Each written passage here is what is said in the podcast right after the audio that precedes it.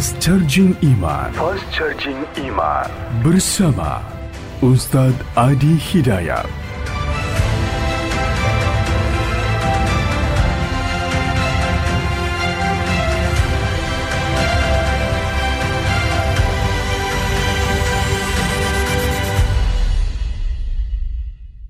Cara untuk membersihkan hati dan pikiran kita, sekaligus meluruskan niat kita, itu kurang lebih ada lima hal yang dapat ditempuh. Terutama mohon ibu bapak ya, tolong perhatikan yang lima ini dan amalkan, aplikasikan, contohkan kepada anak cucu kita. Satu, caranya dengan banyak membaca dan mengkaji Al-Quran. Di antara fungsi membaca dan memahami bacaan Quran itu adalah salah satunya membersihkan penyakit-penyakit yang ada di dalam jiwa kita. Ada dua jenis penawar. Satu, penawar obat fisik dikenal dengan dawa. Penyakitnya daun, obatnya dawa. Jadi kalau kita berobat ke dokter, diberikan resep, kemudian obatnya berbentuk kapsul atau tablet, itu dalam bahasa Arab dinamakan dawa, obat fisik. Yang kedua, ada namanya obat jiwa. Dan obat bagi penyakit yang memang sudah tidak bisa ditangani lagi oleh makhluk. Jadi ini puncak segala penawar, dinamakan dengan syifa. Dinamakan dengan syifa. Quran itu di antara fungsinya adalah menjadi syifa, penawar, obat, penghilang penyakit-penyakit yang ada di dalam jiwa, sekaligus mampu menyembuhkan penyakit fisik yang sudah tidak bisa lagi ditangani oleh dawa.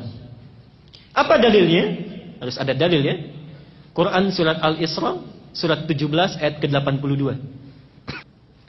Quran surat Al-Isra surat 17 ayat 82. Wa nunazzilu minal Qur'ani ma huwa shifaa'un wa rahmatun lil mu'minin. Wa nunazzilu minal Qur'an dan kami jadikan, kami turunkan di antara ayat-ayat Quran itu yang bila sering dibaca, dipahami dengan baik, diamalkan kandungannya, itu bisa membersihkan jiwa, menjadi penawar bagi penyakit-penyakit jiwa yang sering meresap ke dalam diri kita wa rahmatun lil mu'minin sekaligus menjadi rahmat kemudahan dalam mengiringi aktivitas yang kita jalani di dalam aktivitas keseharian kita. Itu yang pertama. Jadi ibu bapak kalau punya putra mau cerdas di sekolahnya, mau bagus belajarnya, itu tolong perhatikan bacaan Qur'annya. Semua orang Islam yang pintar-pintar, kita tidak usah berbicara zaman sahabat ya, masa-masa keemasan Islam saja setelah tabi'in semua ulama semua cendekiawan semua ilmuwan yang akan mempelajari ilmu-ilmu hidup ilmu-ilmu kehidupan ada matematika, biologi, fisika, kimia semuanya mempelajari Quran dulu Ibnu Sina, Al-Kindi, Al-Farabi, Al-Ghazali, Ibnu Rushdi, Al-Khawarizmi Al-Bantani, Al-Bituni semuanya dari Quran dulu Ibnu Sina yang dikenal dengan pakar kedokteran usia 17 tahun sudah menjadi dokter spesialis, rujukan para dokter di masa itu, itu usia 7 tahun sudah hafal Quran. Usia 7 tahun. Semua semua ulama Islam itu orang tuanya memasukkan dulu anaknya untuk hafalan Quran. Apa di antara keunggulannya? Orang-orang yang hafal Quran itu itu rata-rata ingatannya terbuka, kecerdasannya meningkat. Ibnu Sina itu dikenal hampir sulit lupa. Dan kalau lupa, itu tidak membuka buku Pak, Ibu. Datang ke masjid, sholat dua rakaat, itu ingat kembali. Ibnu Sina. Kita hampir mirip ini. Cuma bedanya kalau kita sholat, semua ingat. Ingat, saya sampaikan tiga amalan yang sifatnya sangat unik karena saling bertentangan. Ini tiga ibadah.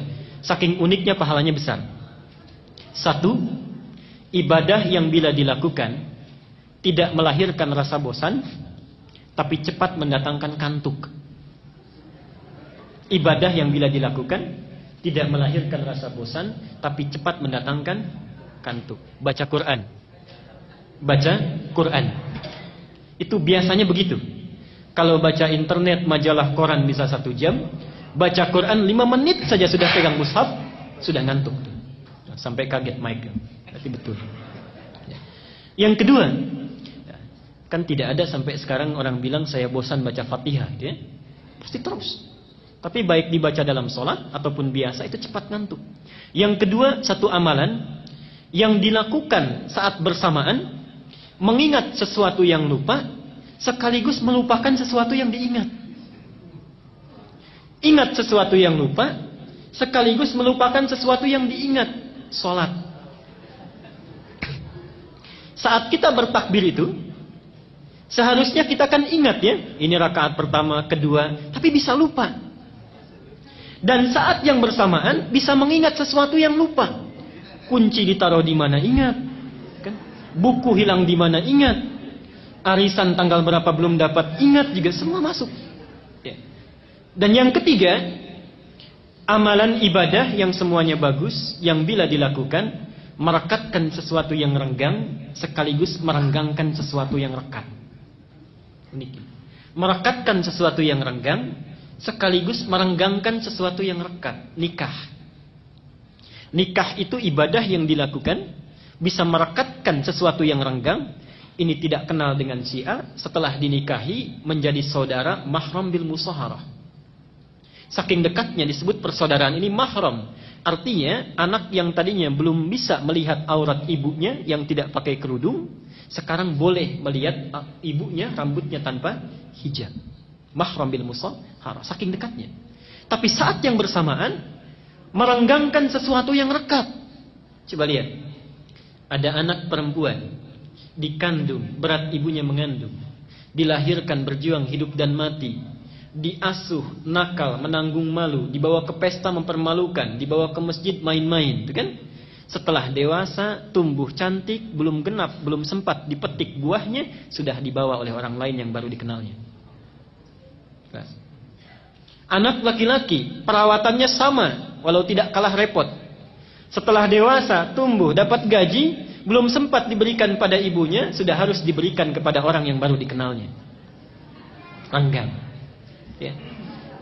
Karena itulah hati-hati, tidak ada mantan ayah dan ibu dan kata Nabi celaka, celaka bu'dan liman adraka abawahil kibar falam yudkhilal jannah. Celaka orang yang masih hidup bersama orang tuanya sudah sepuh tapi tidak mampu memasukkannya ke dalam surga. Yang kedua adalah memperbanyak sholat malam memperbanyak sholat malam, rajin, tahajud. Itu untuk membersihkan jiwa dan pikiran kita. Dalilnya surat Al-Muzammil ayat ke-6. Inna nashi'atal laili hiya ashaddu wat'aw wa aqwamu qila. Sungguh bangun malam itu, sholat malam itu, itu lebih cepat menyentuh kepada jiwa. Di antaranya bisa membersihkan diri diri kita. Saya cepat saja Al-Muzammil ayat ke-6. Yang ketiga, banyak melakukan puasa. Banyak melakukan puasa. Di antara fungsi puasa itu memperbaiki perilaku yang tidak baik dan membersihkan penyakit jiwa yang buruk. Mana dalilnya? Kullu amal ibni Adam lahu illa siyam fa innahu li wa ana ajzi bihi. Setiap amal anak Adam itu untuknya kecuali puasa maka dia untukku dan aku yang memberi pahalanya.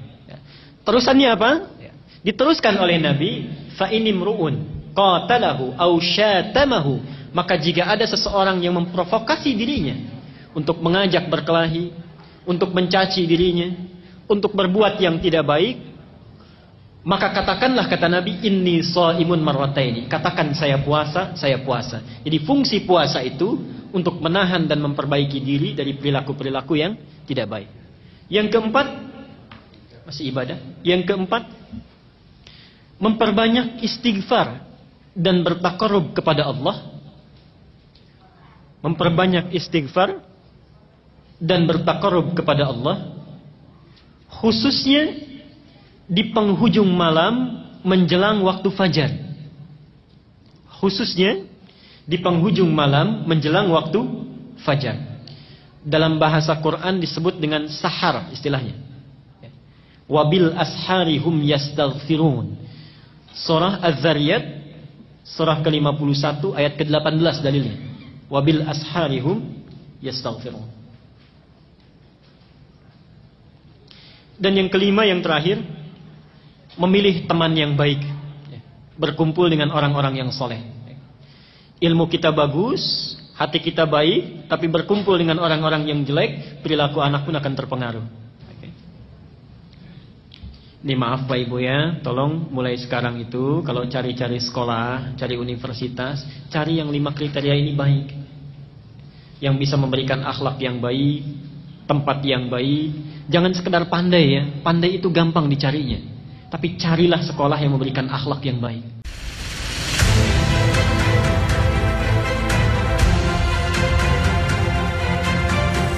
Fast Charging Iman. Fast Charging Iman.